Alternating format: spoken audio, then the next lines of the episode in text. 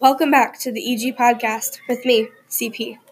Emma Goldman was the first editor of the Mother Earth magazine.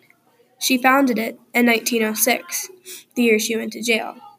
One year after, the year she got out of jail, her friend Alexander Berkman took over. They mostly talked about anarchist topics, including the labor movement, education, literature and the arts, state and government control, women's rights, and sexual freedom.